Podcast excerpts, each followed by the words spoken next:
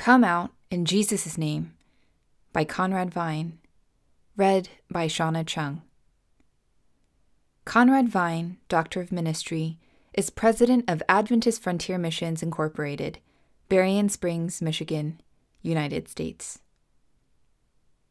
Deliverance ministry is a complex topic, fraught with potential areas for conflict, misunderstanding, and misapprehension. To the victims of demonic harassment, the debate about the validity of deliverance ministry can often ignore their desperate need for freedom in Jesus Christ. What is deliverance ministry?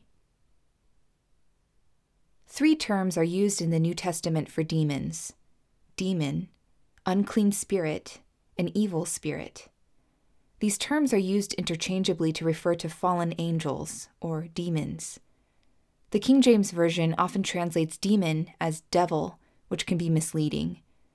The English word devil comes from the Greek word diabolos, which means slanderer, which has no relation to the underlying Greek word for demon, daimonion. Derek Prince argues that the New Testament repeatedly uses the verb daimonizo to refer to the influence of an evil spirit or demon on a human being.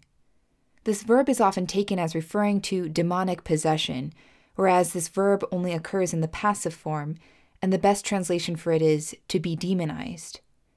The English language phrase demon possession can erroneously imply that an individual is fully possessed by, owned by, and subject to a demon. However, there is no basis in the New Testament Greek to make this conclusion. Daimonizo is best understood as referring to someone who is subject to demonic influence, which may happen in varying degrees. The most common verb in the New Testament for delivering individuals from demonic influence is ekbalo, which means to drive out or to cast out.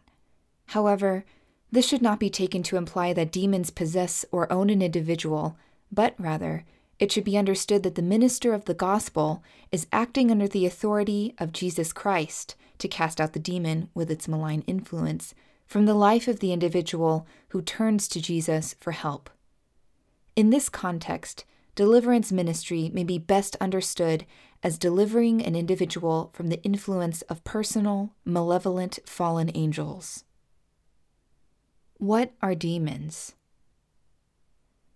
Demons are fallen angels, operating under Satan's leading.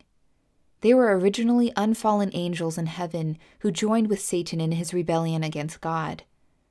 Angels are called spirits in Scripture, and so are demons. Demons are often referred to in Scripture as being with Satan, the devil and his angels.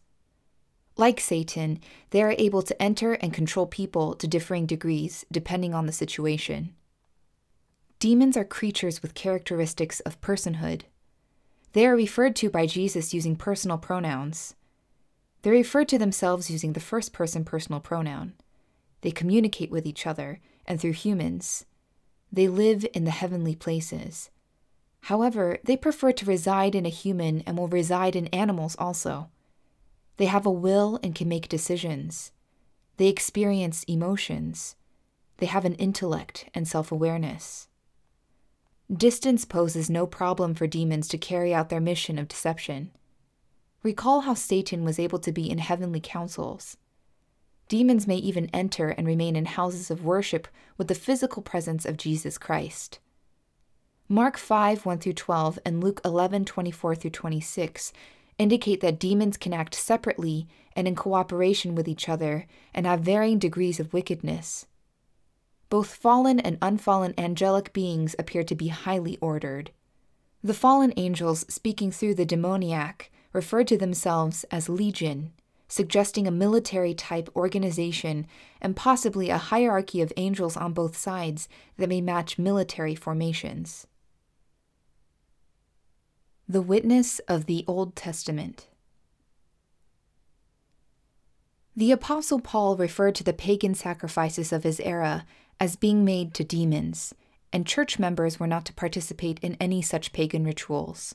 By implication, Old Testament pagan idolatry may also be understood as being the worship of demons. This implication is reflected by both Moses in Deuteronomy 32:17 and the psalmist in Psalm 106:37. Interestingly, the Septuagint references the pagan gods as being demons, and Psalm 106:37 speaks of the sacrifice of sons and daughters to pagan idols. Leviticus 17:7 refers to the pagan deities before whom the Israelites prostrated themselves and to whom they prostituted themselves as being goat demons. The false worship established by Jeroboam included high places, golden calves, and goat demons. Isaiah referred to goat demons inhabiting the desolate places of Babylon and Edom after God's judgments had fallen. Given the constant tendencies of the Israelites to fall back into idol worship, we may conclude that they were, in fact, prostrating themselves before demons in the physical form of the idols. Thus, Dagon, Ashtoreth, Moloch, and Baal are, in fact, names for demons worshipped by Israel and the surrounding nations. Saul lost God's favor because he consulted the witch of Endor. Manasseh sacrificed his son before demons. Micah rebuked the practice of witchcraft among God's pre exilic people. The tendency among Israelites to contact demons in the form of worship, child sacrifice, divination, sorcery, and mediums lasted from the Exodus to the Babylonian exile and disappeared from the Israelite experience only in the era of the post exilic prophets. Paralleling this constant demonic contact by the Israelites, God repeatedly warned against any involvement with witchcraft, mediums, idol worship, and divination. Reforming kings of Judah would periodically destroy the physical cult manifestations of idol worship and draw the people back to Yahweh. These periodic cleansings and rededications to Yahweh within Judah functioned as a form of deliverance ministry. For in destroying the idols in high places, the kings were removing the physical manifestation of demons from the nation's life. Ministry in Jesus' name.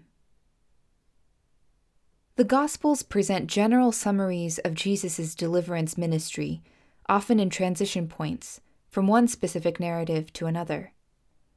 The Gospels also present detailed narratives of seven specific instances of deliverance ministry.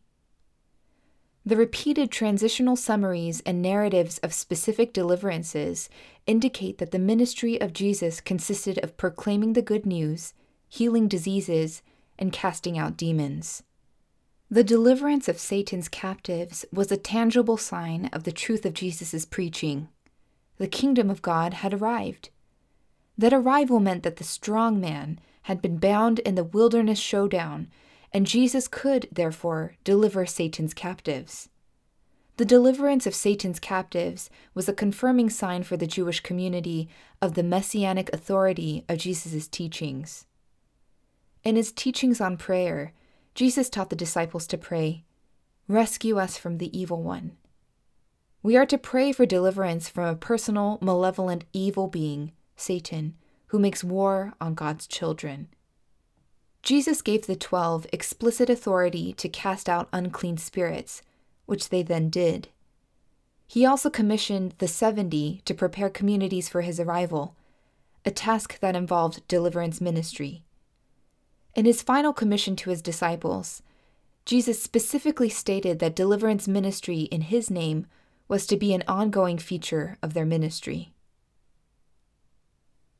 Apostolic Ministry to the Demonized. The book of Acts presents the ministry of Philip the evangelist as being the prototypical pattern for New Testament evangelism. To the Ethiopian eunuch, Philip preached Jesus. To the inhabitants of Samaria, he preached Christ. Luke records Philip's evangelism in Samaria in Acts 8 5 through 8, where his preaching was accompanied by the signs of healing and deliverance, resulting in belief, baptism, and the establishment of new congregations of disciples. The apostles cast out unclean spirits in Jerusalem and on their evangelistic journeys. In Ephesus, Paul was unsuccessfully imitated by Jewish exorcists. Clearly, success in the ministry of deliverance does not depend on a formulaic approach, but on the empowering of the Holy Spirit. Paul lists the discerning of spirits as one of the gifts of the Spirit to his church. Faith is the victory. Every disciple will face attacks from demons on what the Apostle Paul calls that evil day. Evil, in the form of personal, literal, fallen angelic beings, does reach into the lives of Jesus' disciples and seeks to steal, kill, and destroy. The Apostle Paul counsels disciples of Jesus Christ to put on the armor of God precisely so that we can withstand that evil day when it comes. Spiritual preparation before and faith during the evil day are, therefore, the keys to surviving spiritual battles.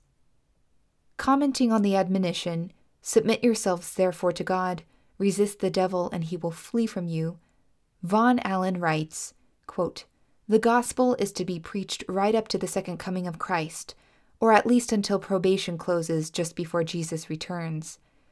Since the gospel commission applies until the second advent, the signs that accompany the preaching must also apply until Christ comes. And among the signs and promises is the one that says, Devils will be cast out wherever the gospel is preached. Victory in the battle today is possible, but not in our own strength. For bibliographical and biblical references on this article, and for much more content for pastors and church leaders, please visit ministrymagazine.org.